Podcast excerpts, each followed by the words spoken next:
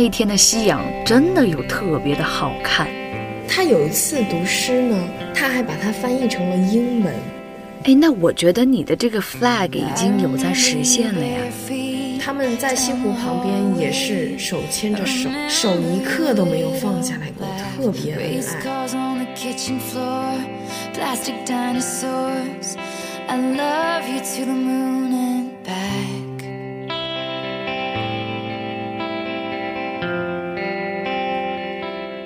好好学习，不做咸鱼。大家好，欢迎来到不做咸鱼。我是 Listen，我是 Cici，欢迎大家。那这一期呢，是我们临时突然想开启的一个聊天，没什么话题准备，我们也没有大纲。是 Listen 昨天晚上的时候临时起意说，我们明天早上来录。我最近就是太多事情，临时一直在变动，不停的当歌王，割了 Cici 一次又一次，一次又一次。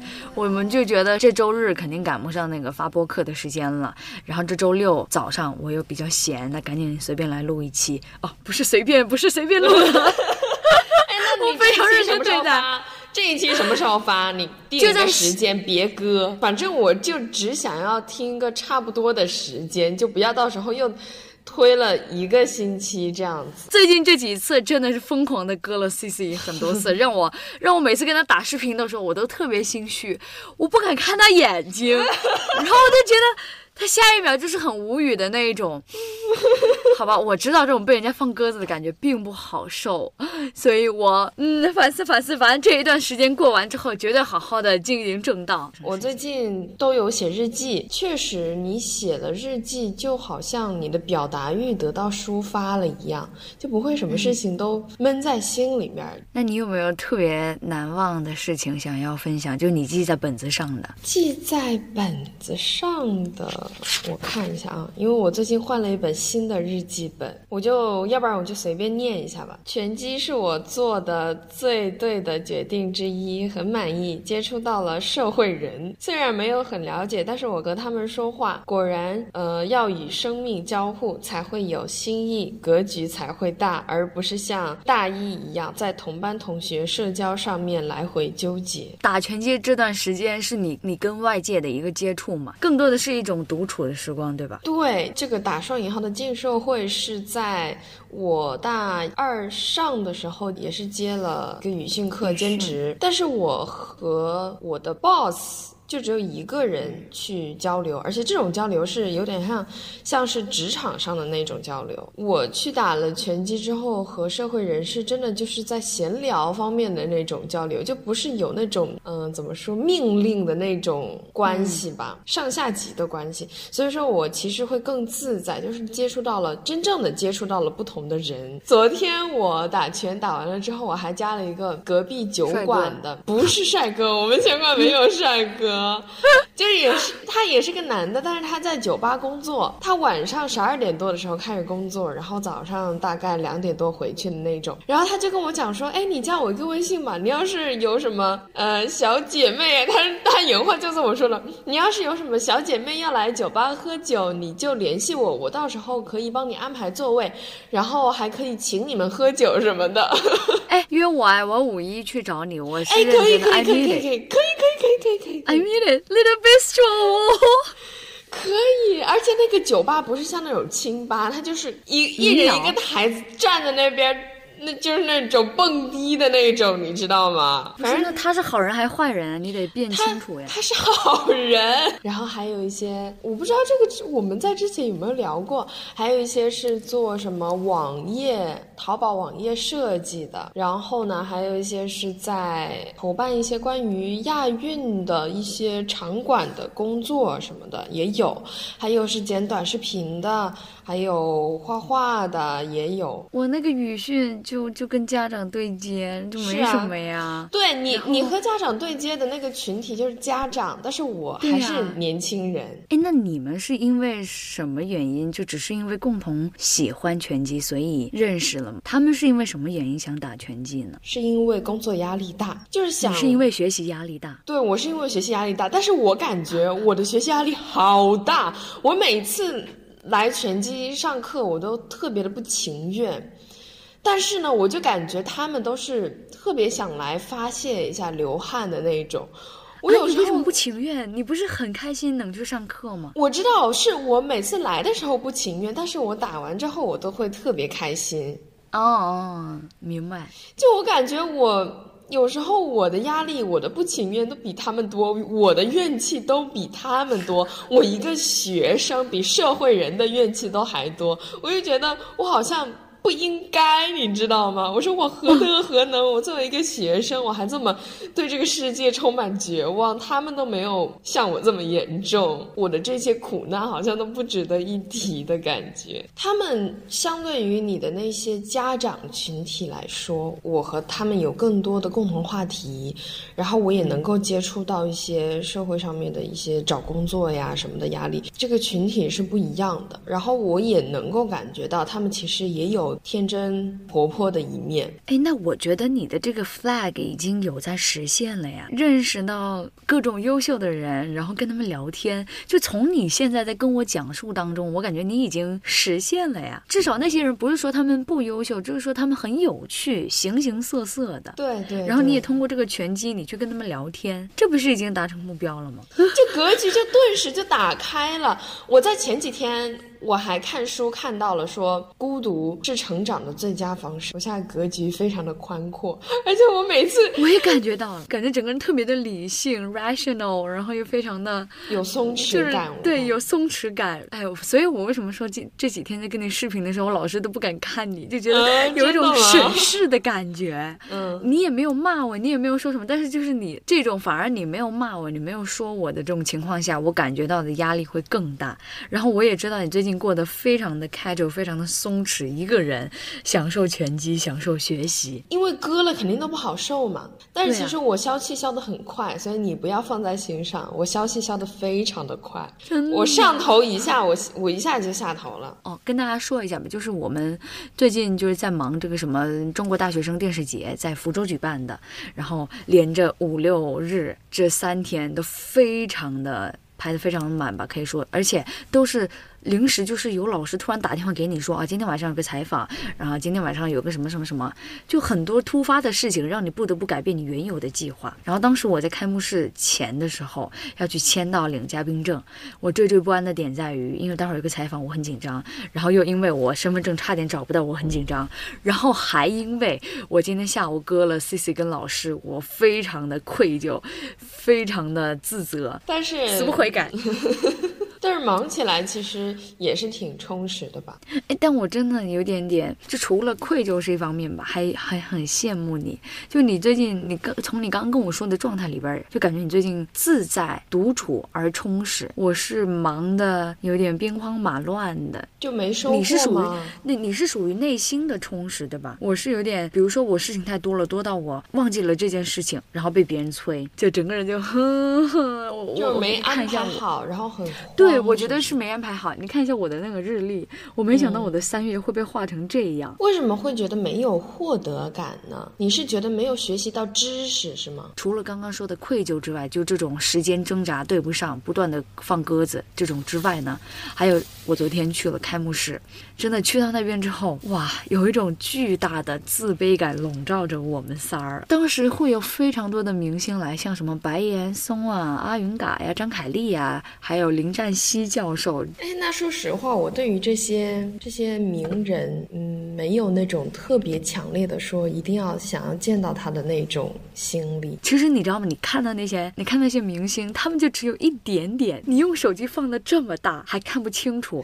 我还要一边打开直播，看见他们哦，他们到底正脸到底长什么样？是啊，那你倒倒不如就在网上搜点他图片看，这才是真的 看到看到活人了呀！我昨天晚上在看。看的时候，我就在想过几年我要去看梅梅的演唱会，我要坐这么后面，我只看到一点，那我心真的会痛死。但是其实演唱会的话还是有点不一样，演唱会就是氛围嘛。哦，对对对，我觉得演唱会就是氛围。主要是我现在也没有什么特别喜欢的明星。然后我对这种演唱会的话就不是特别的感兴趣了，而且是美美这种天价演唱会。我在想，要是我要抢到票，我会转卖出去 要不要？卖？对，哎，你如果真的卖的话，能卖大价钱。能卖大价钱的，哎呀，好坏啊！但是我也我也想太太美了吧，就感觉能抢到似的。我哦，最近还经常在微博上发微博，不是微博上发微博。我最近还经常发微博，但是我其实有很多都是私密微博，嗯，就只给自己一个人看，有时候就真的很想碎碎念，然后身边又没有日记本，又不方便写字，然后我就发在微博上面了，就是一些小小的愤怒言论。你别忘了，你是个公众人物了。对我这个还想说一下，就是大家可以在在微博，就是在小宇宙那个链接点进去我们的微博找我们玩儿。我有有听众来私聊我了，有听众来私聊我，卡萨米达。哎，我刚刚突然想到两个话题想跟你分享。嗯我先讲第一个吧。第一个就是我在嗯上几周的时候，我们团支部组织了一个叫什么“助盲志愿支教”，就教小孩子朗诵，像那种我们之前去外面教语训课似的。不过那些孩子呢是有一些视力障碍的，哦，对。听障人士是吗？他们听力没有问题，对。然后我我当时视障，然后我当时去的时候，我还没有那么大感受。我是等到去到那边上完一节课之后，我回来，哇，真的给我一种内心非常大的触动。我之前上过语训课，我是不是跟你吐槽过小孩子就特别闹腾？好像这短短的一个半小时，他们就是走神的走神，吵闹的吵闹，在地上摸爬滚打，真的有小孩是这样子的。那天在上助盲支教的时候，因为他们这个有点像是他们兴趣兴趣班那种意思，然后那些小孩子，然后那些小孩子一个一个从教室里边走过来的时候，一群的班委就站在后面。那些小孩子有些是有些是可以看见一点点的，有些是完全看不见的。然后呢，就会一个搀着一个，就小孩子互帮互助搀着进来，然后是一个小孩子搀着另一个小男孩坐到了座位上，就是有点让我们看着有点小小心酸的那个点。你知道这种视力障碍，我们没有办法让他们直观的去看到什么是口部操，口部操到底怎么做，比如说顶舌，你到底怎么跟他跟他们呈现说这个舌头到底顶在哪？你只能通过你的描述去跟他们讲说啊，这个就是你的小舌头啊，去顶你的脸颊，但他们看不见。我当时就是在一个小女孩身边，想要教她那个口部操的时候，我不自觉的就是来，你看，你看，就这样做。但是我发现我做完之后，我愣了三秒，我才发现哇，她看不见。就我自己做了半天，我想要演示给她看，但我发现她看不见，我就只能把她的手拿过来，然后放在我的脸颊上，感受我的那个舌头顶出来那种感觉，很心酸，就联想到自己上语训课的那些小朋友，恨铁不成钢的那种感也就涌上来，很希望他们能够珍惜。我知道这种对于嗯盲童吧，我们尽量不要去给予我们同情心还有泛滥的那种圣母心吧，把他们当成正常人去对待。但是你看到他们之后，真的会内心有一种很强烈的波动感。当时在合照的时候，我们不是结束之后嘛，你知道这种有点偏形式主义，都需要留一下照片纪念嘛。然后当时我们就说要合照，我们拿着横幅在合照，我们就在想到底要不要叫小朋友上来，因为这一点有一点点伤害他们。嗯，他们又看不见自己的照片。但是当时我在喊茄子的时候，我说三二一，茄子，那小孩子声音好大声啊，让我觉得他们一点都不在意自己到底看不看得见这些美丽的照片，到底看不看得见我们，他们只是想跟着一起喊茄子。我那天回到宿舍。导照片的时候，我就发现他们每一个人都笑得非常的灿烂。灿烂哎呀，反正我当时上完之后，我们就一起打车回学校。然后那一天的夕阳真的有特别的好看，金灿灿的染了一整片天空。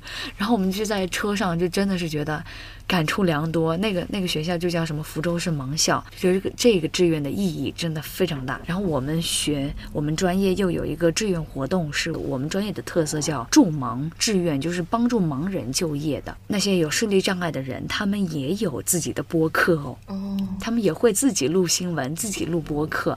我当时就在想，他们又不是说开不了口，他们也非常有思想，他们完完全全也可以做播客这个这个行业。对对，而且我我们真的非常想了解那些啊，可能看不见看不见这个世界，看不见这个颜色，想知道他们是怎么生活的，他们的想法是什么，真的是想多了解一下这些群体。我们能够了解他们的渠道是很少的。你在我们的身边，其实看不到特别多的这种视障、残障人士的出现。他们其实嗯因为各种各样的条件的限制的原因，他们出来外边其实是很不方便的，他们只能在一个可能是大学，可能是学校里边和他们那一群人进行生活和交流。你说到这个，我也想到了我前两个星期去做的无障碍电影解说的志愿，我接触到的也是视障人士，但是他们不是小孩子，是老人，大概六十七十岁这样子的年龄段的老人家，和你还挺不一样的，但是也确实是一些就是可能是患有眼疾，嗯，视障。我们我们这个无障碍电影解说，它是。给视障人士去解说电影的，就是我们电影里面有一些嗯主角主人公的动作呀、场景的转换呐，他们是看不见的，嗯，有一些面部表情，这些都是需要我们去把它解说出来的。就除了一些人声他们对话，其他的是要把它解说出来的。然后呢，我就去参观了一次其他学校做的志愿电影解说的志愿，我去参观了，是在浙江省图书馆，我到。到那边去呢，他们其实也挺贴心的，就是他们的那个电影解说的那个电影厅，我刚开始以为是也是像我们一样那种。特别大的一个黑暗的影院，然后特别舒服的一个电影看电影的环境，特别大的一个屏幕，但其实不是，它那个电影院就是一个小小的教室，然后呢一个 LED 的屏幕投屏，因为他们也都看不见，所以呢就只要坐在那边听就可以了。就首先这个影院。就和我想象当中有很大的落差感，但是呢，我接触到的一些视障的爷爷奶奶，他们其实都挺乐观的，而且还挺健谈的。有一位奶奶，她是她以前是在养老院和老人家聊天的，就相当于有点护工的那种感觉。但是她因为她也是视障，她视力不是特别的清晰，所以说她不能够去做一些活儿，她只能陪老。人聊天，对她的职责就是这个。然后她现在退休了，然后就在嗯空余的时间也会来图书馆听听电影。然后他也说，他因为视力的原因，嗯，在生活当中很不方便，就经常会公交车站呐、地铁啊会坐错什么的。但是他也不嗯，他也不介意多出去外面走走。他说他很想、很愿意出去外外面。活动，我自己觉得他没有特别在意别人的眼光。那边的那些视障的老爷爷奶奶都挺乐观的，而且都挺健谈的。其中有个老爷爷，他还是大学的老师。有很多老年人，他们现在都是后天才忙的，视力退化。对，视力退化。他们有些人还是能够看得见一些，感受到一些，捕捉到一些光线的，还是能够去看手机的。嗯，他们还是能够看手机的，只是说。视力不是那么的好。除了这个助盲志愿之外呢，我还做了一个，也是一个帮助盲人老师。就是你作为一个播音专业的学生，你去他家，然后你帮他使用 AU，真的非常想跟大家分享这个经历啊，很神奇。我知道可能盲人的生活会比我们正常人要困难很多，但是呢，他们真的也把自己活得非常的棒，非常的自在。嗯，他是一个非常厉害的老师，他自己读完了大学，自己编曲，自己写书。出书，他是属于他把他想的想法说出来，然后呃叫一些志愿者去替他把那些他的想法给他打成文字，对，然后呢再把它打印出来成书，再叫一些志愿者去帮忙，问一下出版社打印出来能不能去刊发这样子。然后当时嗯做完这一系列事情之后呢，我们就陪他出去散步了。我当时想的是，他要不认路怎么办？他怎么敢出去散步？但是是我想的太浅薄了，是我想的太幼稚了。那个老师呢，他是嗯，可能是到初中的那会儿。才发生意外，就是看不见了。但是呢，我感觉整个福州市都在他脑子里边儿，他脑子里边就是活地图，他能够清晰的感知到。比如说，我扶着他的手臂的时候，他能够感知到这边是不是有棵树，你在这棵树往左转，他能清晰的感知到这是南，这是北，这是西，这是东，他知道这三三方七向的那个哪个哪个方向。他还带我们走每一条道，他每一个巷子他都知道名字，然后他还知道啊，这里也有棵树，这边有个椅子，然后呢，这个这个这这边很好。看吧，我知道这边什么一到春季的时候，这个树啊就会变得很绿啊。当时吧也比较傻，比较冒昧，冒犯的问了一下他的一些故事，但是他竟然也毫不避讳，非常的坦然的跟我说他从小到大的经历，那种态度就是非常淡然乐观的在跟我讲述一路怎么走过来的时候，那种态度真的让我感觉很很感动哦，那种精神。就他们的格局很大，就也是你像你刚才说的，他们的视力看不见了之后，其实他们其他的感官会更敏感的。我是真的有这种感受。然后，哎呀，我说到这个志愿问题，我之前。疫情那段时间，我是真的不喜欢做一些什么在楼下体温检测这种志愿，这种志愿不是在水时长嘛？然后呢，我就非常想去外面找一下这种，嗯，什么学习急救知识啊。献血啊，还有帮助盲人呢，这种真正有意义的志愿特别有意义。我当时解说电影来听的一个老爷爷，他以前是大学老师。其实不仅仅有那个电影解说，我们这个志愿还有一些是教老人读诗的，也是有点像你们那种女性的感觉一样，教老人读诗。然后呢，那个老爷爷他有一次读诗呢。他还把它翻译成了英文，把它读了出来，因为他以前是大学的英语老师，对。Oh my god！然后他当时在读中文诗歌的时候，他也读得很好。然后他读完了之后，自己就即兴的把它翻译成英文读出来，然后再加上那个悠悠扬的 BGM。哇，就感觉就真的给我一种五味杂陈，内心也是五味杂陈的感觉。就感觉他好像有某种障碍，但是呢，他又是一个非常厉害、才华横溢、非常健全的一个先生。就感觉如果他没有这个眼疾的话，他现在是不是能够活得更自在？能够把他的这种才华发挥的更好，我觉得同情心是好事，同理心也是好事。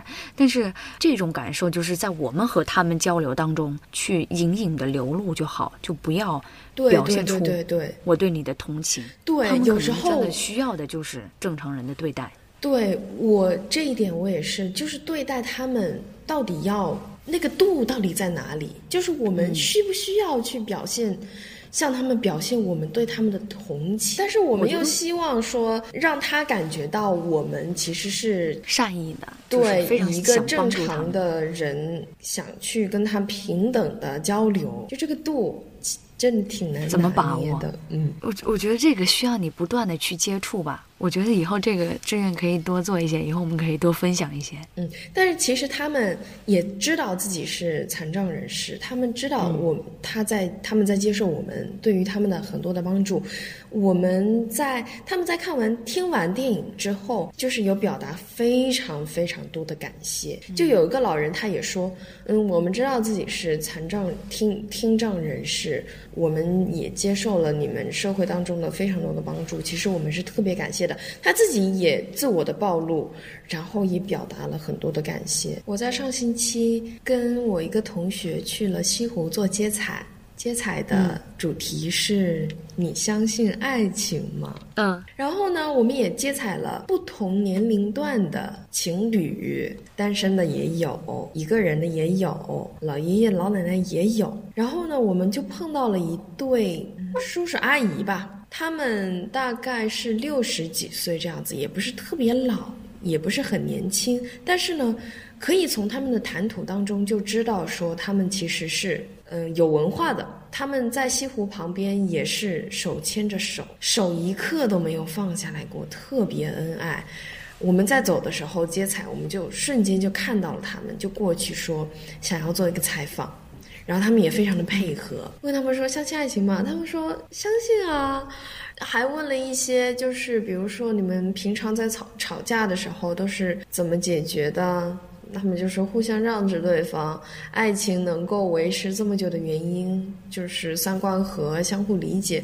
就从他们的这些谈话当中，就真的能够感受到满满的爱意。那一瞬间也就相信爱情了，就觉得好像爱情是可以持续这么久的。嗯，其实我一直都是相信爱情的，只是我愿不愿意去步入这个爱情，那就说不一定了。我真的觉得人。都是应该去相信爱情的。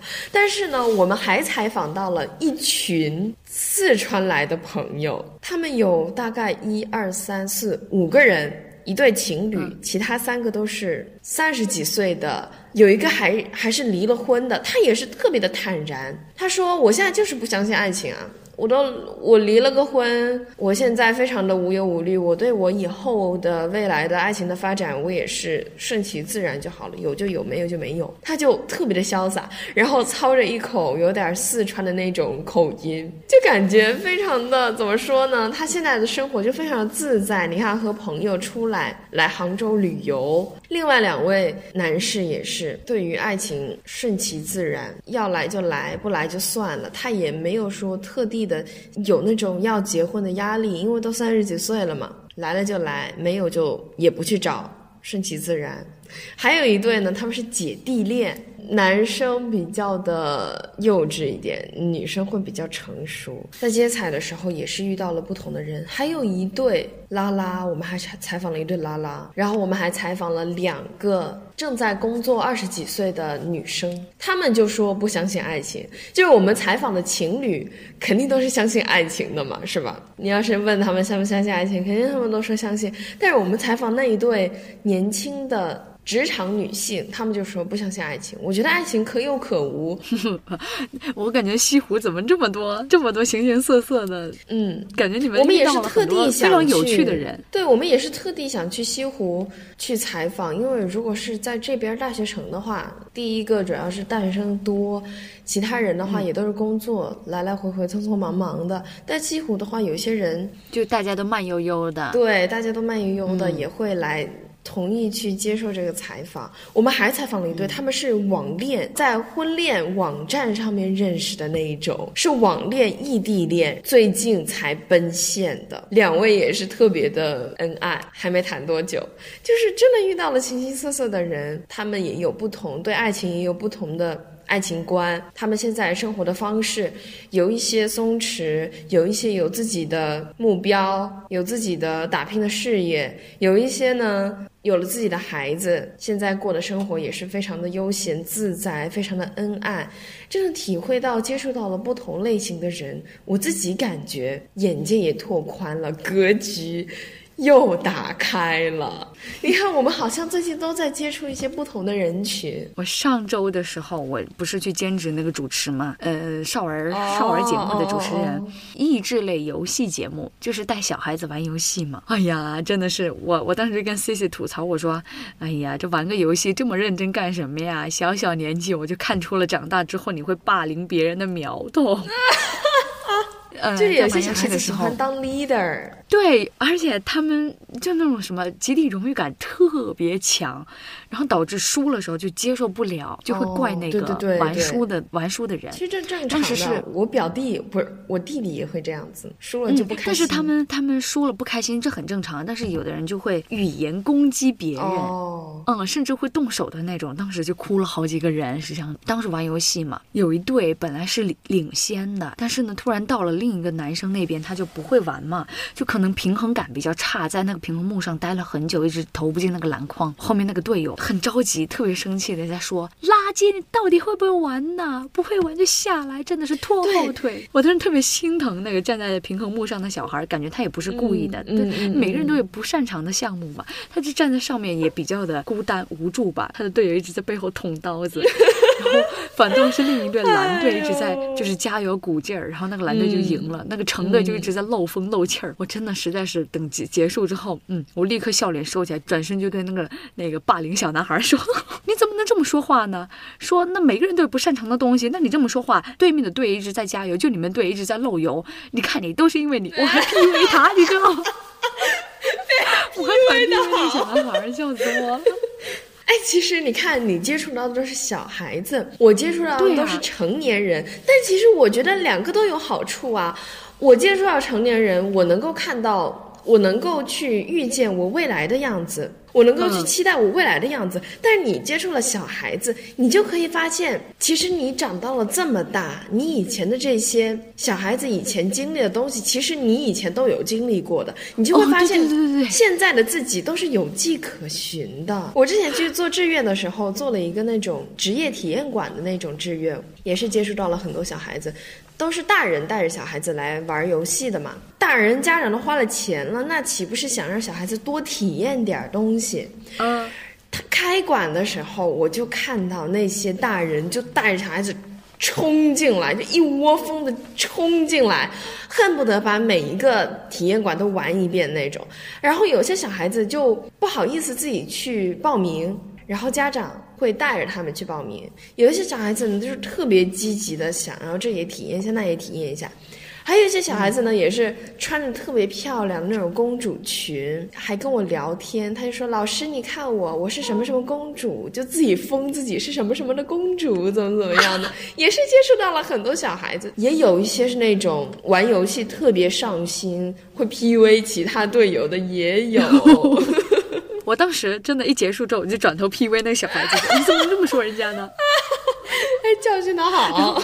当时那个小男孩给他们队指责另外一位队友的时候，就把另外小女孩也给指责哭了，就觉得他们队输了。哎，我当时也是挺手足无措的。我发现我还是不适合和小孩子们交往，我以后的工作不适合，我也不适合。你知道吗？我上课的时候，有时候上早课我都不化妆，但是下午我要去上拳击课的时候，我就会化妆。我特地化了妆去上拳击课，就上晚上的拳击课。我晚上化妆去上拳击课，可见我对于拳击的热情吗？没有 crush，但是我就是。想要我自己状态好的、美美的去打拳，然后每次我打完拳，我都很不情愿回来，你知道吗？现在就虽然我不情愿过去打完，但是打完我就不情愿回来了，我就恋恋不舍。有时候打完拳，他们会玩游戏，也是玩游戏，但是玩的不是那种非常小孩子的游戏，有时候是一些关于体能训练的这种游戏，有时候就是一些嗯成人的游戏吧，就会问一些那种呃问题之类的，也有就。挺有趣的，大家真心话大冒险那种意思。对，大家氛围也特别的好。我自己也没有觉得说我是一个学生，我就低人一等，也没有。就大家都是有些，我感觉有些人比我还幼稚呢。嗯，他们他们已经出社会，但他们比你还幼稚。对他们都很可爱，然后也有挺多。共同话题也不是说共同话题吧，就什么都能聊，嗯，就很开心。不想回来，不愿意回来。